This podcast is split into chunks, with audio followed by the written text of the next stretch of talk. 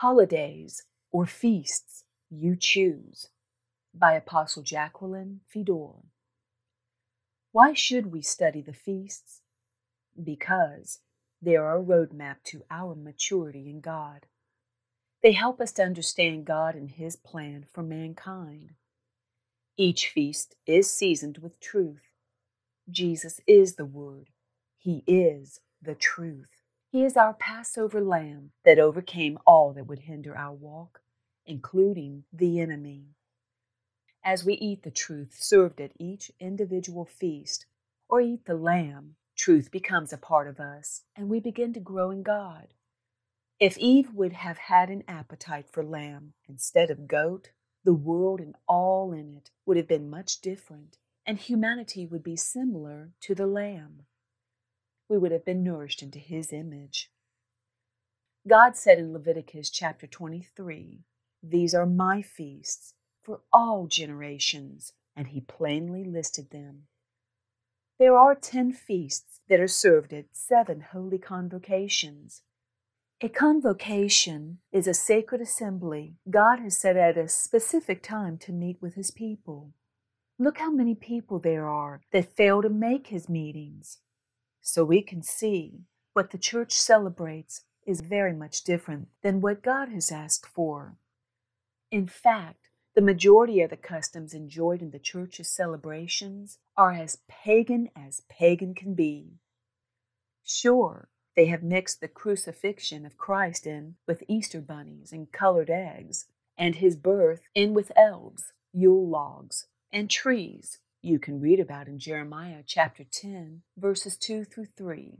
But adding holy things to unclean things does not make the unclean holy.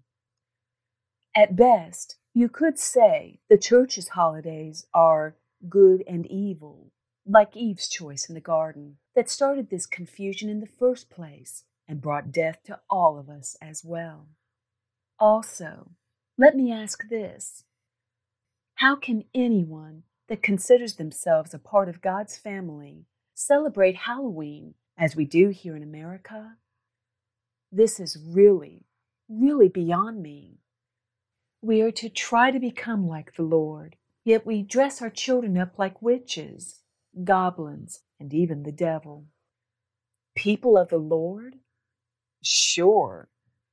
And the thing that astounds me the most, even when informed, the people's lack of interest in changing. It must be all right in their minds to blatantly offend God and remain at odds with Him. I know when I found out the origin of the traditions I was participating in as a so called Christian, it terrified me. God is a jealous God. He wants worshiped in spirit and in truth.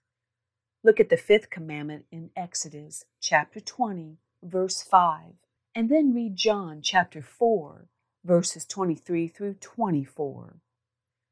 Exodus chapter 20, verse 5. You shall not bow down to them, nor serve them.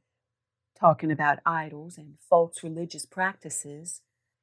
For I, the Lord your God, am a jealous God, visiting the iniquity of the fathers upon the children to the third and fourth generations of those who hate me.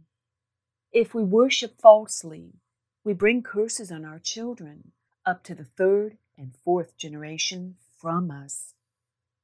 John chapter 4, verses 23 through 24. But the hour is coming, and now is, when the true worshippers will worship the Father in spirit and truth. For the Father is seeking such to worship him. God is spirit, and those who worship him must worship in spirit and truth.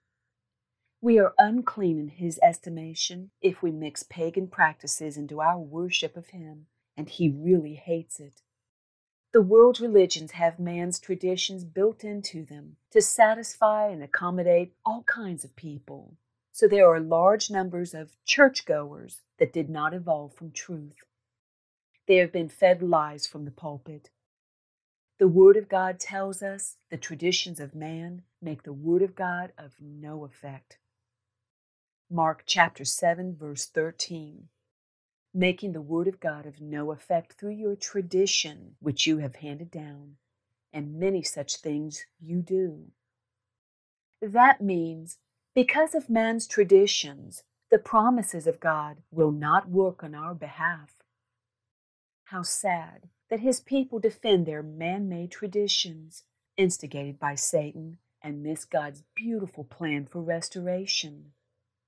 If the feasts found in Leviticus chapter 23 were properly understood, God's people would mature and grow in stature so strong the enemy could no longer warp our thinking, taint our actions, causing us to become both good and evil, like Satan, or be able to keep us in bondage to his world and its systems.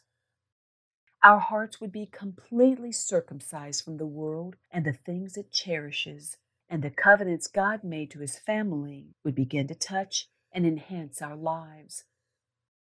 The promised blessings would be ours.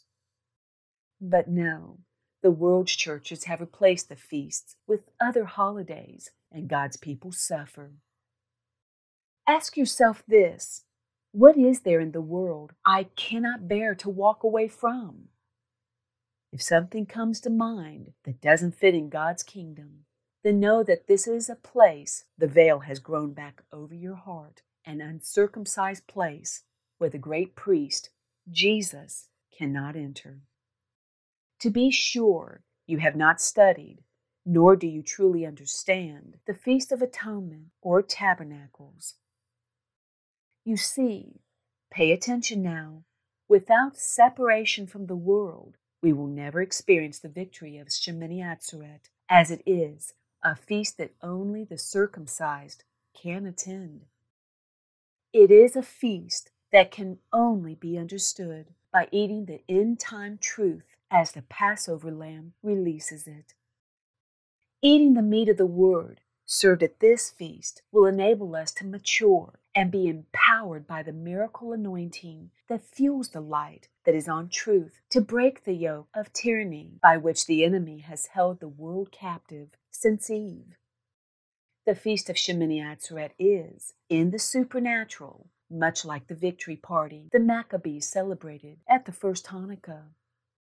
The victory could only be achieved after Mattathias and his sons chose to separate and cut off or be circumcised from the empire of their time. Likewise, only after a complete spiritual, physical, mental, emotional, and material circumcision takes place can victory be experienced and the cycle of time be broken. Jesus does this circumcision on our hearts for us when we are born again. But if we do not stay separate from the world, we become mentally uncircumcised. The veil grows back and our hearts become cold. We must remain circumcised or else be recircumcised through deliverance to be a part of God's kingdom and its final victory. Only then can eternity with God's spiritual laws be set back in place, making all perfect, all good, as in the beginning. Humanity will have gone full circle. Hallelujah! What a rejoicing there will be for those that understand God's roadmap through study of the feasts and are found among the victorious at the final feast of Simchat Torah. The greater Abraham will have circumcised his family from this world forever and ever, and the covenant promises will bring forth a new heaven and a new earth for the heirs of the kingdom. How clear Revelation chapter 21, verses 1 through 5 now becomes. Revelation chapter 21, verses 1 through 5. Now I saw a new heaven. Satan will not have access any longer, and a new earth. He will be bound for a thousand years, set free for a little season, then cast into the lake of fire, from which there is no resurrection.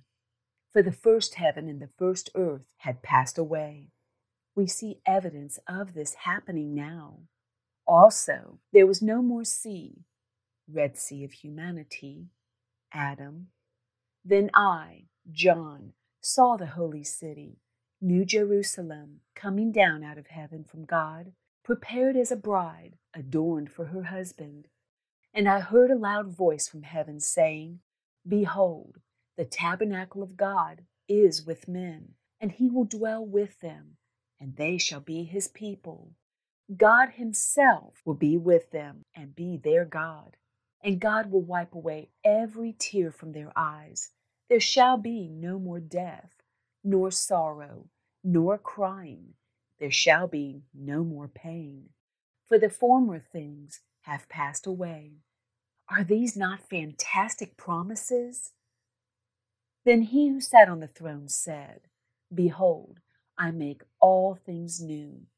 And he said to me, Write, for these words are true and faithful.